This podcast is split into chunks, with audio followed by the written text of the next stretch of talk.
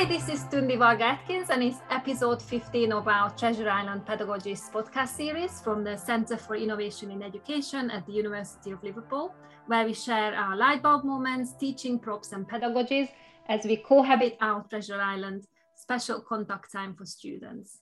We have three guests today. So can I ask each of you to briefly introduce yourself, your original discipline and current role, and how did you arrive here?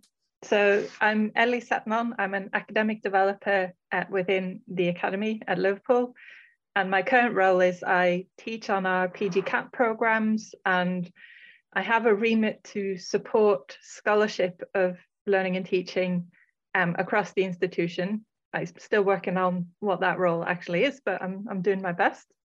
Um, but by background, um, I have no background in education before I started this job. Um, by background, I'm a biologist, so ecology, animal behavior, and then animal science, but always in a very teaching focused role. And that's kind of how I then went from postdoc to postdoc to what on earth am I going to do when the postdoc runs out? Well, the thing I know how to do is teaching. And so I ended up um, in academic development, um, kind of via supporting PGR development as well in the beginning, and now entirely focused on, on academic development. Um, so I've been here for five years, but I still feel like I'm completely new to the whole world of pedagogic scholarship and, and academic development. But I'm doing my best to sort of blag my way through. I think you're doing a fantastic job of it, Ellie. Thank you. Fiona? Hi, you know, thank you very much for inviting me to be part of this. It's lovely to be here. So, uh, um, Fiona Smart, I'm attached to Edinburgh Napier University as a visiting professor. I was there for um, seven and a half years working in the, the department changed its time a number of uh, a number of times but it was the department of learning and teaching enhancement. That was my first role in what you might call educational development and i fell in love with it. I think everything that came before led me to that place that i never thought i'd be in um, just really rich being able to work across an institution in collaboration, working in partnership with, with colleagues. Um, my, my original discipline is nursing. I still am a registrant, although not that for much longer actually. Um, and it's going to be really hard for me to give that up because that's such a part of my identity. So I um, I trained a long time ago, 1979 to 1983, as a, an adult and children's nurse and then went into education really quite quickly. So I've been working in education since 88 and in higher education since 95. So that's what I mean by all the things that have gone before led me to educational development. And, it, and it's just a place of ongoing learning for me. I now um, work as a learning and teaching enhancement consultant, which allows me to work in the UK, but actually more often overseas. Um, and it's there that I've learned that actually all of the things that we think separate us are actually the things that unite us. And, and I've also tried to learn a bit of Arabic along the way. I'm not doing terribly well, but I do try. So, so I can say shukran, which is thank you, and hand to Tim, I think. Thanks very much, Fiona. And uh, thanks also, Tunde, for inviting me to this really quite exciting podcast session. Yeah, my name is Tim Neumann. I am based at University College London, or more specifically at the UCL Institute of Education, where I currently am down to three roles only. Uh, I had more in the past. So I am a lecturer in education and technology. I am also the relatively new faculty learning technology lead for the Institute of Education. So I am helping to coordinate, or I'm leading on the coordination of learning technology use at, in the faculty.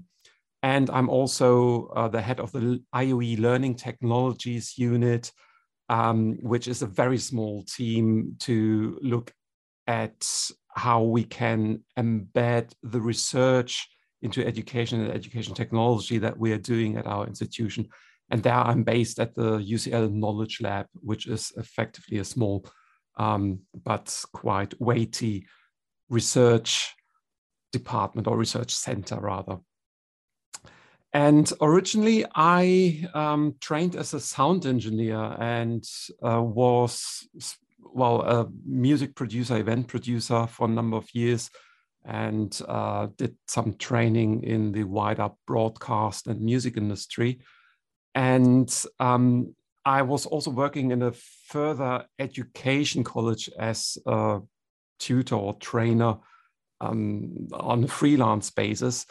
But as I was put into in front of people in order to teach without any sort of pedagogic preparation, um, I felt the need to educate myself in pedagogy and educational theories and so on because I thought I was doing a very terrible job, even though the, students seemed to to like what I was doing. But uh, it didn't meet my standards, so I uh, did a master's in um, education technology with an Australian university at the time when I was living in Germany. So that was distance education. That was one of the very early fully online courses that I went through, and that has prepared me for um, um, my current role very well because I bring with me the experience as a distance learner, as an online learner. And uh, yeah, I'm very lucky that I had the opportunity to join the Institute of Education back in 2005. And I've made my way up there through uh, in that organization. Brilliant. I think, again, this theme of being learners and how it then it enriches um, our experience as an educator seems to come through. Can I ask you now to think of a light bulb moment and just share one light bulb moment with your students and, and with our listeners today. So this is the moment when you felt, felt that they were getting it and, and what made this happen. And when, when you, you, you know, you it told us about this question ahead of time to prepare, and I just immediately, this episode stuck in my mind.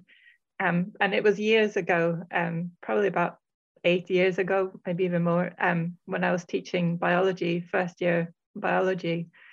Um, and it was when students finally kind of they had that moment of realizing the complexity. So um, a, a, concept like a species, and they think, yeah, I know what a species is. I've learned that in biology in high school and, and maybe even earlier. Um, I can identify a species. Part of what gets people interested in biology is learning the names of different species. And then I had a tutorial where I basically got them to question the whole concept of species. Um, and it was just exciting to see how they um, kind of went from being really certain about something to being not just not confused, but being excited about the fact that science isn't so definite.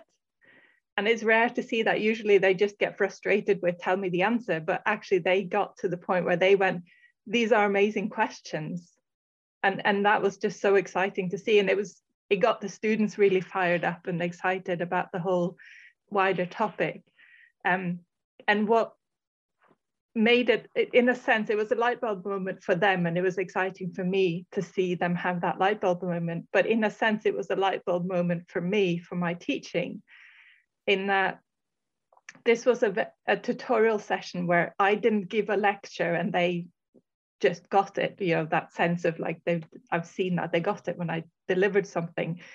Um i'd given them three papers to read uh, each of them read a, one of the three papers and introduced i they introduced the paper to the group. And i was just asking questions. I didn't start by giving them answers. I was just asking questions and prompting them to then have a discussion based on the questions i asked.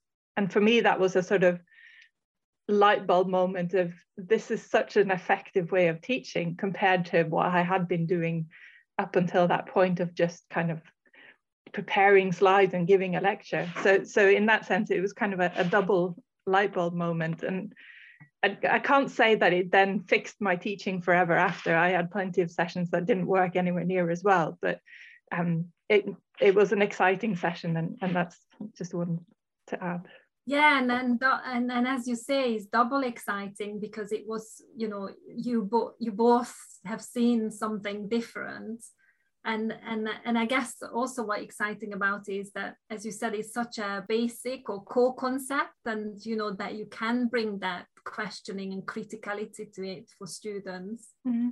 Mine, mine follows on, I, I think. Um, so a long time ago, when I worked um, at St Martin's College, which became the University of Cumbria, uh, there was a very very popular program there that was um, it was it was uh, breaking ground in in the UK in relation to healthcare education, particularly nurse practitioners. Um, and it was a it was a face to face program that just grew and grew like topsy. Um, remarkably popular, and we needed to develop a distance learning option for it.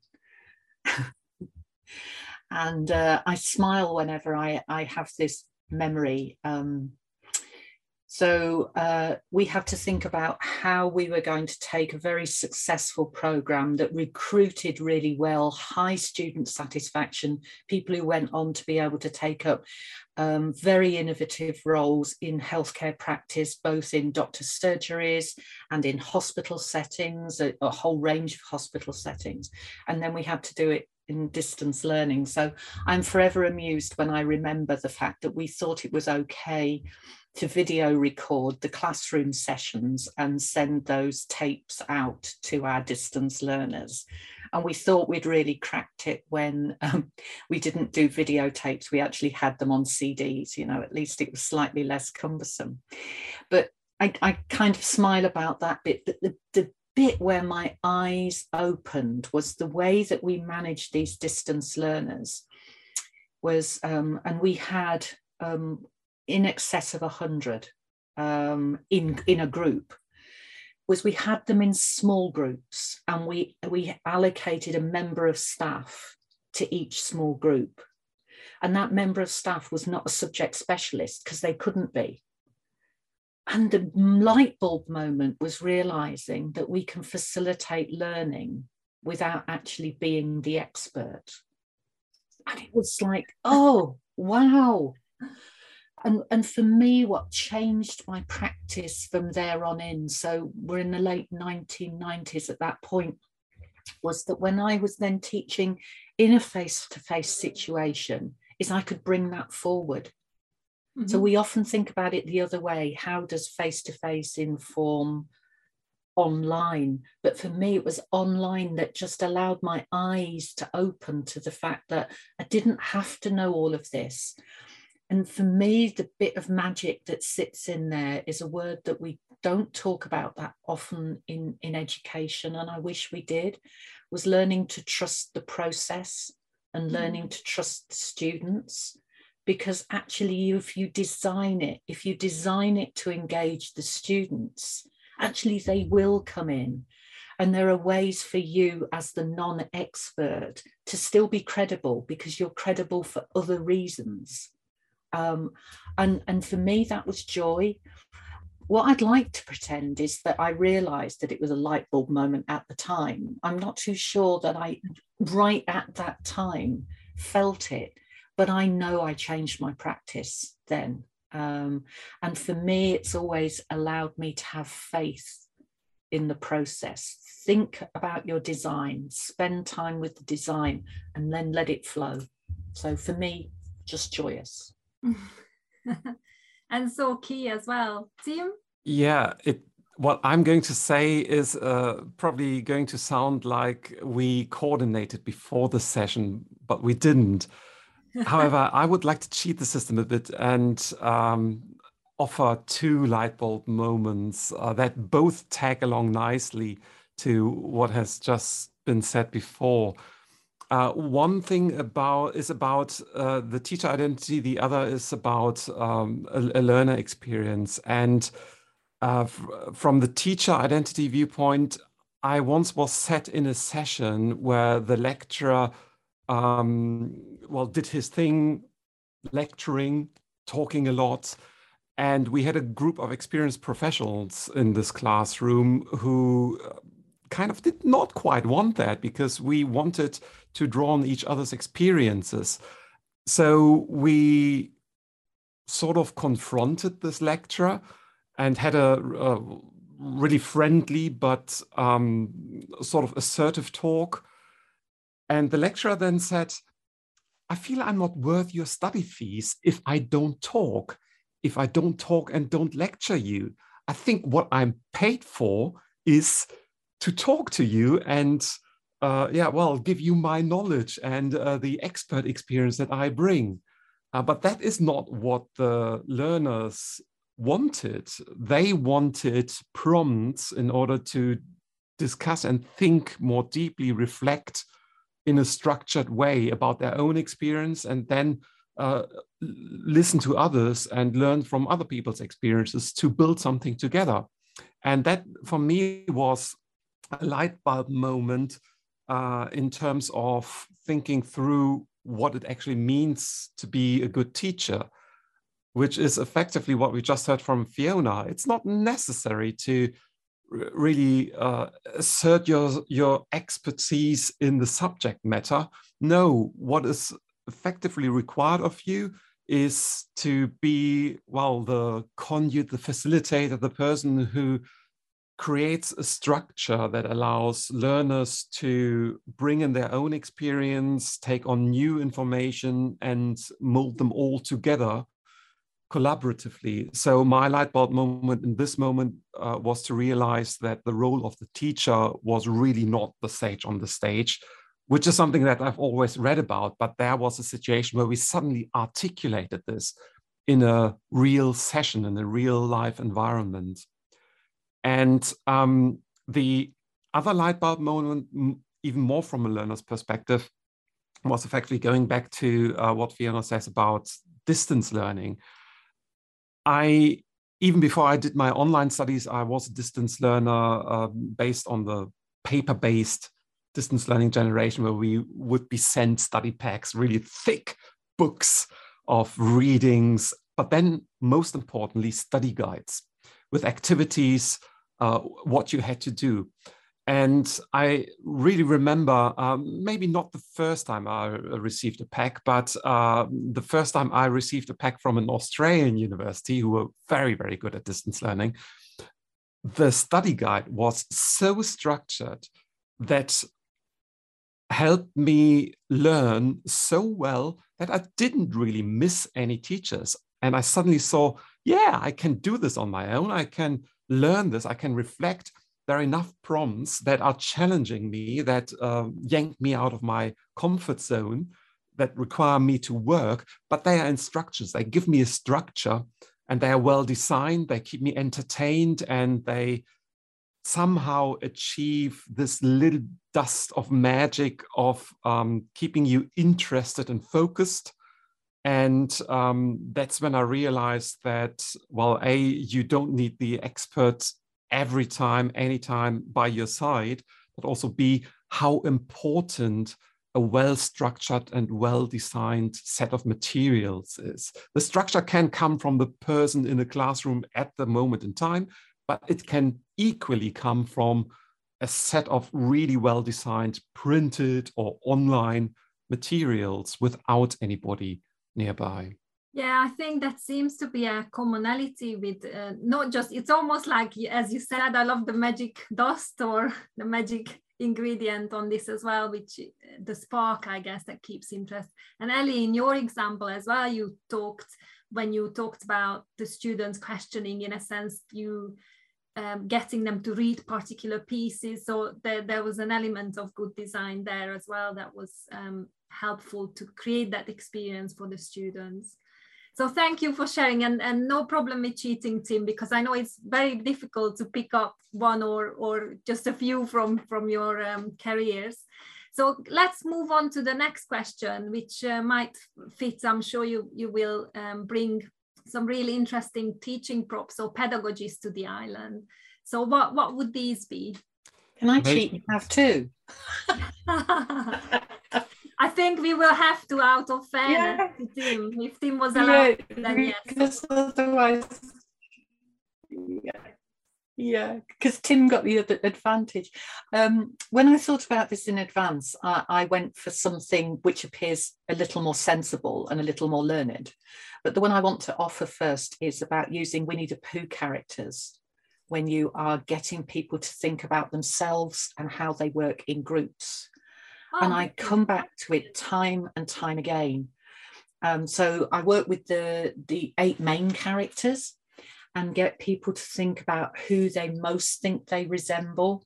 Or, or um, and, and quite often it is that you are not purely it, you're not purely rabbit, for example but also within that to think about the upside of the character and the downside of the character and why it is that you have people that you prefer to work with. So if, if you're trying to persuade students to come into group work, for example, why it is that they find some groups much more difficult to work within because there's either too many rabbits or too many tigers or or whatever but also I've used it um, when getting people to think about um, uh, um, interviewing um, and, and why it is that we want to interview, why we want to accept people into a post that's actually quite similar to us, rather than thinking about the diversity of a team and the strength that comes from diversity. So Winnie the Pooh, um, for me, has often been a way to go back to and inject fun into conversations, informally and informally. I, have used it with staff members as well. Mm-hmm. Um, to say, good heavens above, that's very owl you know? You're now terrifying people. Um, my more learned answer is um, the six thinking hats. I have a really bad tendency to think black and um, if if my interactions with students or colleagues hasn't gone well just to put the black hat on and just sit there and give myself a really hard time but forcing myself to put the yellow hat on and to see the see the sunshine where all I can see is gloom has been a revelation for me. And even now, um, I will use it. I'll use it with myself. I'll use it with other people. So all of these reflective models that are sometimes quite hard to penetrate from a language point of view for me, the six thinking hats and the imagery of putting a hat on and only being able to think in that way while that hat is on has been such a tool for me. So it would have to go to the island with me, but I'd like to sneak Winnie the Pooh in as well. I think under the hat, they would probably some some of them mm. will fit under the head. Or in the pouch. It could be in Kanga's pouch. If it's if it's got honey, it might not fit. But ah, yeah, this is true. So for for those listeners who might not know about the six thinking hats, what how would you describe it? So I'd I'd highly recommend it. So Edward de Bono, um, in 1984, it could be 1985. Um, and, and the précis is that people have a preferred way of thinking and you tend to go to that way of thinking because that's what you've learned and it becomes your go-to. So like me being black in my thinking and tending to see the negative um, so what he describes as six thinking hats and so the first one being the description of the situation the last one being so what are you going to do? and in amongst that um, black for black, yellow for the brighter side, red for emotions, and green for other possibilities. So, it, although I use it as a reflective tool and I've used it as a reflective tool with others, it wouldn't be described as such. It's to do with how people think and preferred ways of, of, of, of thinking that actually can entrap you in a way that is not helpful to you. So um, I think it could have been a reflective tool, but actually he wouldn't have described it as such. But yeah, I've got a well thumbed copy, which is always a good uh, recommendation of a book that's uh, almost falling apart. Mm-hmm. So yeah. Brilliant. And I can't help ask, but when, when you do use the Winnie the Pooh characters with students and group work, is there any characters that's more prominent or less prominent when well i think there is the that how you think you are, how you present to others, and also the ideal character, the one who you'd like to be. I've always wanted to be Owl. You know, I've always wanted people to look at me and go, she's wise. But it, it hasn't happened. So that's fine. I know I'm Piglet. How do you know? um, because I'm always told I'm Piglet, because I've got real Piglet tendencies, which is the piglet is the one who wants to please people, the one who wants to get it right, but actually can get caught up in trying to please different people and in so doing isn't true to self. Mm-hmm. So I actually have presents that have been bought for me with piglet on them. So I, I do know there's quite a lot of piglet. So if someone there. is listening, please buy Fiona an owl yeah. mug or something. Yeah, yeah, owl. Yeah, Fiona for owl. Um, but I I think um, I, I think because it's fun, you actually can play around with the whole idea of who you would like to be, mm-hmm. who you think you most um, resemble, and those wonderful mixes of people. Um, and I think it does depend on who you're talking to. If you're talking to uh, people in caring professions, you know, they, they almost think they need to be Kanga. Well, actually, you don't all need to be Kanga at all. Mm. Um, but but I think it's most helpful for understanding the people who you least like working with. Mm-hmm. And I guess on our Treasure Island with special contact time with students, again, you you you'd rather have the island full of the all the characters than yes. one island with all piglets or all winnies or all correct. And that's where um, sorry, I, I, know I'm taking up a lot of time here, but um, I first came across it as a way of using it when I taught a tiny group of students. There were eight of them.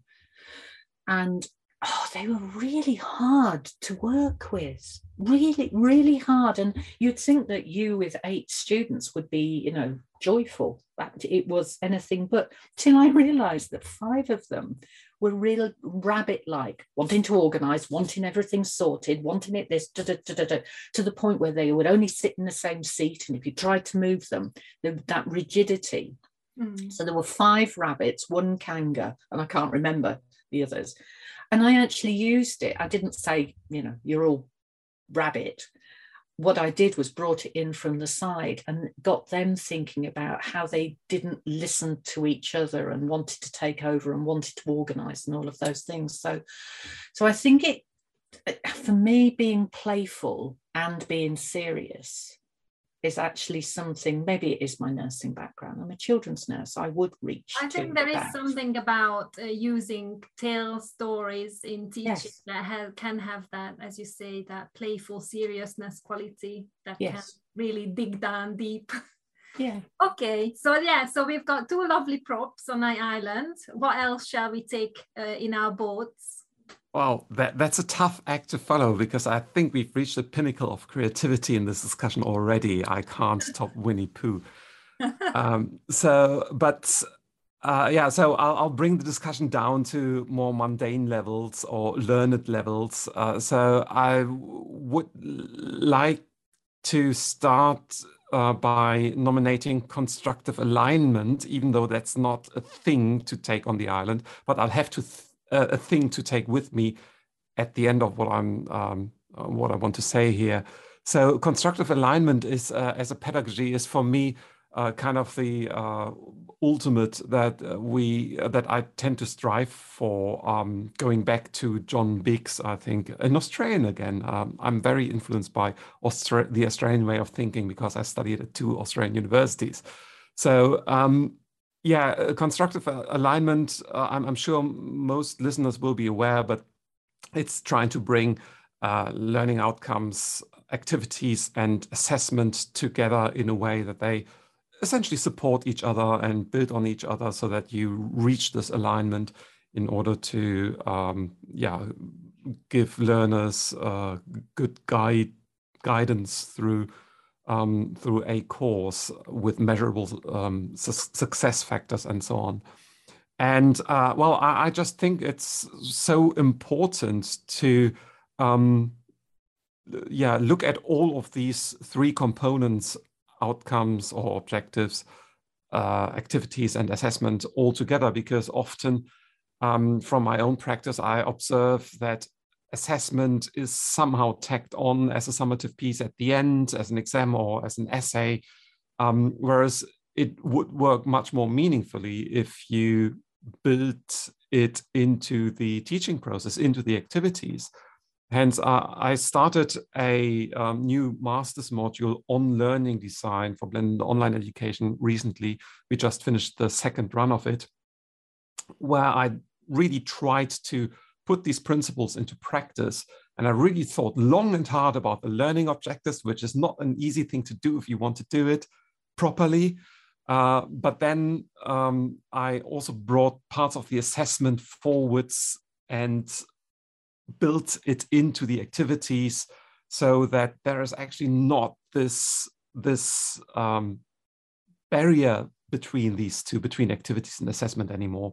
So activities become assessment and uh, they also become a preparation for then what uh, for organizational reasons we still need to have sort of capstone thing final essay and so on. But uh, yeah th this uh, at our institution then suddenly counts as innovation in, in assessment uh, whereas it's in my view just uh, a logical conclusion of following the principles of constructive alignment so think th this through hard uh, and then uh, what helps with that in terms of more practical tools is uh, setting expectations. This is what we do with the learning objectives, the learning outcomes, and hence it's so worthwhile spending time on them. Um, and when I'm asked to uh, what kind of tips I would give to give to others, then I have to mention one tip uh, because my colleagues are quoting me on this now uh, which is trying to give learners an estimate of the time that they are supposed to spend on a task, which is something that is perhaps not obvious for those people who mainly do classroom teaching. But for those of us who are heavily involved in distance education or now online education, which is now everybody, thanks to what happened over the past two years, um, well, we, we need to give the learners some structure again uh, that helps them to organize their own time and giving them an estimate, estimated time of uh, how long it takes to go through this specific activity. Like this discussion activity should take you 30 minutes uh, on answering uh, this reflective question should take you only five minutes and don't spend any longer because then uh, you're overthinking things. Uh, so, and giving learners really these uh, time estimates attached to each of these activities is terribly helpful. And not just for the learners, but also for me as a designer, uh, as a learning designer, as a teacher, because I then suddenly have to think through how learners are supposed to learn and how long they are supposed to spend time for. And this offers me then in turn the perspectives uh, of um, what learning is going to be like. Am I overloading learners? Am I underloading learners? And so on. And so this little thing of giving learners time estimates is surprisingly insightful uh, and effective. So bringing this all together, the thing I would like to take on the island is a tool that would help me with all of these things, with the constructive alignment, with the uh, time estimates and so on, and by pure coincidence, obviously not a coincidence, uh, we actually have such a tool at UCL. I mean, I'm part of the team who is looking after the Learning Designer online tool, which is an online platform where people can, well, um, design learning, ultimately create lesson plans if you want. That can be one of the outputs, but you string your activities together and create your alignment because you also have to enter learning object objectives and, and so on. And the physical manifestation of that that I can bring on the island would be the set of ABC cards. Many people will have heard of the ABC workshops. Uh, and these ABC cards, they are effectively coming from Diana Laurillard's conversational framework, uh, which is also the basis for the learning designer. So uh, the best physical manifestation of the learning designer that I can take with me is the set of ABC cards.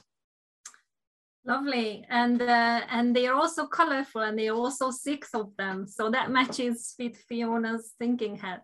oh yes, excellent. But yeah, thank you, Tim. That's I think all all those things you said are so useful, especially now and and student expectations and students knowing how much or what to do and why is so important.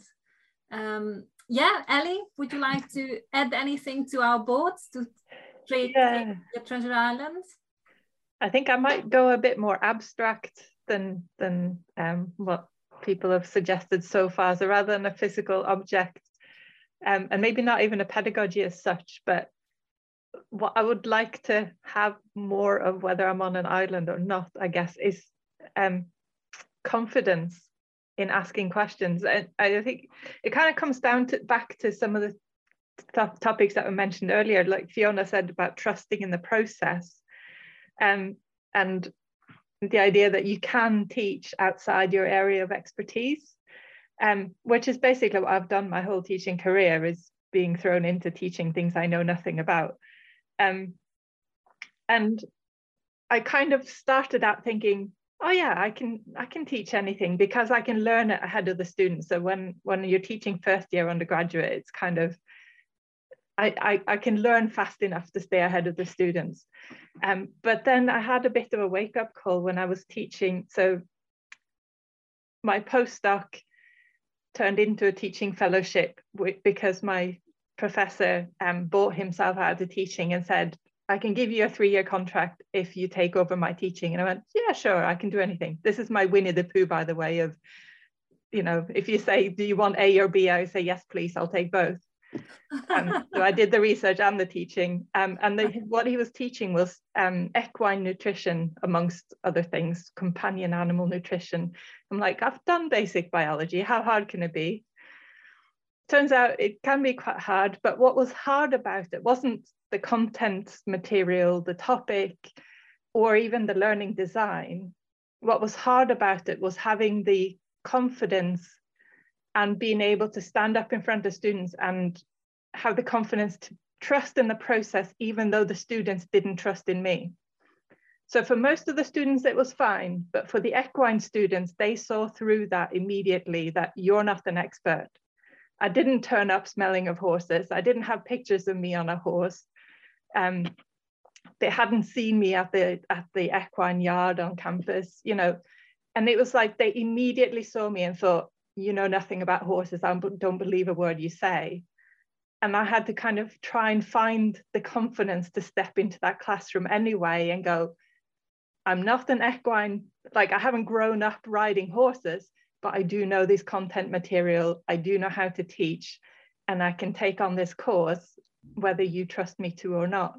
Um, interestingly, my professor said he got around that by basically slipping in a photo of him next to a horse in his very first lecture. He's not an equine person either. He does ruminant nutrition, but um, they believed because they'd seen that picture, they kind of went, oh yeah, and they could excuse him for not riding because he was absolutely massive and no horse could have taken him. Um, but yeah, they didn't believe me. So it was a sort of, if I could bring somehow a bottle, like a little um, Alice in Wonderland glass of the confidence to trust in the process, the pedagogic process, and that kind of questioning. You know, I can teach anything because I understand how to get asked questions to get you thinking and learning and questioning. Then that would be the thing to take with me. Um, I think I'm I'm getting better at you know doing that. But if there was a way of bottling it that you could like you know when when people are starting out you could give them that little bottle and go trust it it can work. And and then over time you kind of see it working and you start to believe it. That would be interesting. So that's an interesting theme about credibility and how you can gain that and what does it comprise? Does it comprise credibility as a subject expert or the teacher educator or something else you know as yeah. you said that photo could you know i'm finding the same again now when i'm teaching academic practice. I'm teaching about learning and teaching in higher education. I've been doing this for four or five years. And at, at, what point do i get to the point where i'm seen as an expert? Well for most people they don't know my background necessarily so they just assume i'm teaching it because i am an expert. Um, but i know i'm quite new to it. So one thing I did was go and do a master's, a bit like you said, Tim, you, you went and got a master's in education. So I, I did our uh, master's in higher education, but I'm finding that I'm drawing on other ways of giving myself credibility in front of those academic colleagues. So for instance, when they question pedagogic research or pedagogic approaches, saying, oh, it's very sort of airy fairy humanities or social sciences because they are from the natural sciences. I can say I understand. I'm also from the natural sciences and I know how hard it is to kind of buy into those things, and that kind of gives me a bit of credibility. Or, and it's kind of finding other ways of giving yourself credibility without being a subject expert. So I guess is what you were saying, Fiona, um, about that experience as well of teaching outside your ex expertise. Yes, so we have got three lovely islands with constructive alignment, structured learning, confidence in a magic bottle, um, thinking hats, Winnie the Pooh characters. Uh, sorry, I'm, I'm that, that's that's reducing what you've just said, Fiona. It's more about you know help things that help us with um, reflecting on our role as learners and and how we relate to each other as le learners is there anything else or or is there anything you might want to mention or barter with each other? I'd quite like to borrow those cards off tim and uh, yeah I we think... can all share what we've brought because i want to play with uh, the winnie the pooh cards. I think um, just listening there is uh, it, it's something about connectedness isn't it? You know you were saying about our islands and how do we come together and it's it's that will to connect you know, with with three different people here, um, four different people with with you, Tunde. But but how is it that we?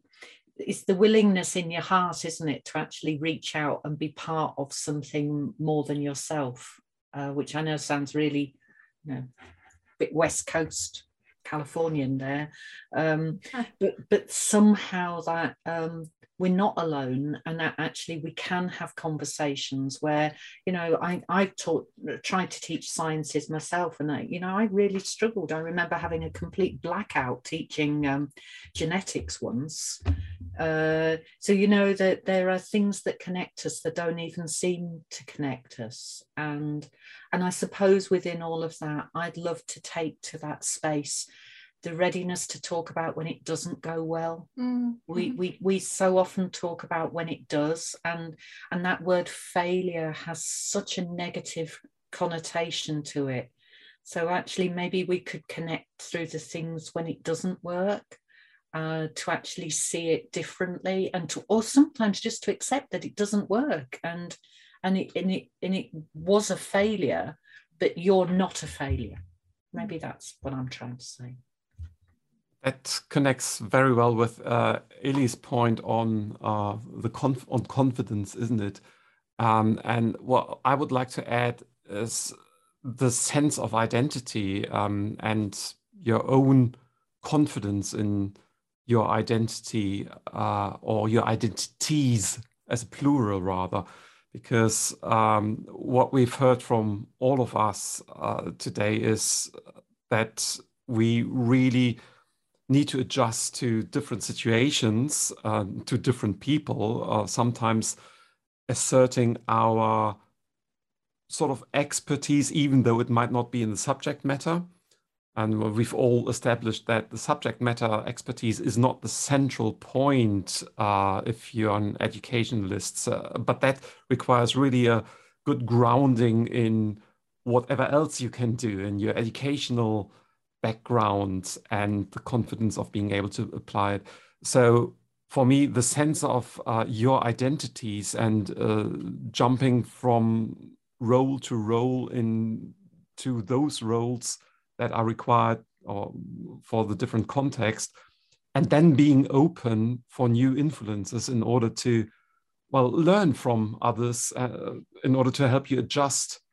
Um, well, that, that is again very abstract but i think that is something that could help bind us together on that island I think it's what you said, Fiona, that connectedness and really linking to what you just said now is that with that you're searching for things that are common and things that are different, and you're and you're really only searching for difference so that you can understand it and work with it.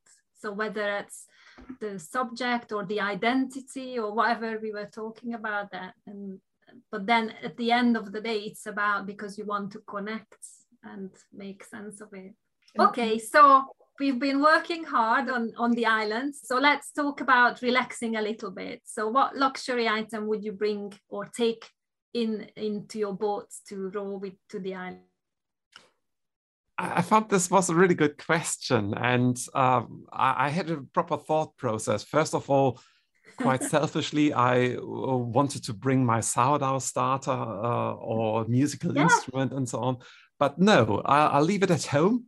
Uh, instead, I'm following the spirit of the discussion that we just had, and I bring a set of cones, you know, like you use on sports fields, or maybe traffic cones. I don't know, any type of cone that you can put anywhere uh, in order to do some collaborative mass movement choreographies. Because in, in my other sort of private life, I am part of a performance group where we do mass movements. Uh, so making great shapes, uh, large shapes with dozens or even hundreds of people. And I think we can do this together with the other islanders and have some fun. So have you gotten, what, what shapes have you made, Tim? well uh, it, it's most uh, well a lot of um, geometric everything that looks good when groups uh, act in a way that uh, makes an impression of being coordinated uh, but but with easy method, methods so you can create human gates that open up and down you can create uh, triangle squares um, or you can really try to um, hurt other people by forming human chains in circles and uh, create rings, uh, start in the center with everyone one together, and then branch out to create a circle with a hole in the middle, a donut or so. So lots of things to do with mask uh, choreography. Brilliant. I do wonder what shape we would like to make. And I like the idea that it's moving, so you can display mo movement or motion. It has to be dynamic. It has yeah. to be. And I know in the past someone did bring um, uh, what's the drone to the island, so we could probably take a, a really good footage of it. Ellie?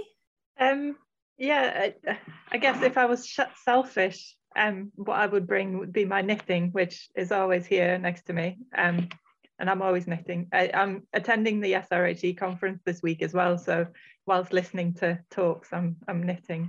Um, but if I would be slightly less selfish, but are still selfish because I love eating cake, is I would bring some coffee and cake. Because what I found is that the best, like the best learning experiences, you know, when you attend a workshop all day, actually a lot of the learning happens in those relaxed conversations over coffee and biscuits.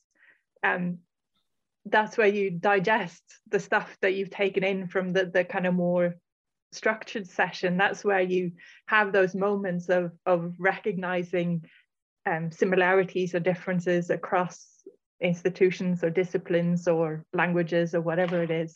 Um, and so, although it is relaxation and enjoyment, it is also, I would say, that the most important part of, of the learning process is having those breaks, but those informal communal conversation breaks.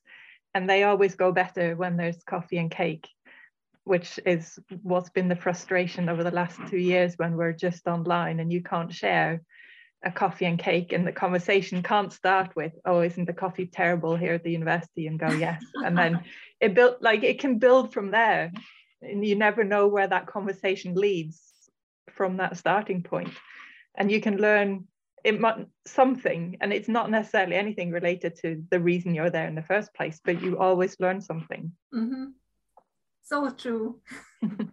okay, I think uh, so. This is partly selfish, but I actually think there would be a mutual benefit. But I'd have to attach it to an abstract of hope. I'd like to bring a flat coat retriever with me. I love the dog breed, flat coat retrievers. They are known as the Peter Pan of the dog world because they fail to grow up. Um, they're just full of bounce and you know if if we're going back to winnie the pooh they are tigger they they can but there would be need for hope because they're not known for having that great long lifespan. Um, they they've been too closely bred so they tend to get cancers. Um, so i think i'd have to have a flat coat retriever. And when i was fed up with them because they've been bouncing all over me i'd just lend them out round the island. And Um, and I think it would be good for people's blood pressure and various other things because we know about all of that research. So yeah, I'm going to take a flat coat retriever. Oh, brilliant. I have two in the house at the moment. I have five dogs and two of them are flat coat retrievers. So uh, that's my yay for the for the breed. Right, uh, brilliant. I think that's definitely is gonna um, enhance our feeling and togetherness and love and hope on the island. Brilliant. Thank you so much. I think I think how can we top that? Some some animals on the island with us with humans. Brilliant combination. So it's time to sail away to our islands together. So thank you to our listeners to joining us. And if you enjoyed the episode uh, or want to listen more, please subscribe to our podcast on your preferred platform. But goodbye for now. And finally, a big thank you for our guest today. So goodbye. Bye bye now. Thank you. Bye.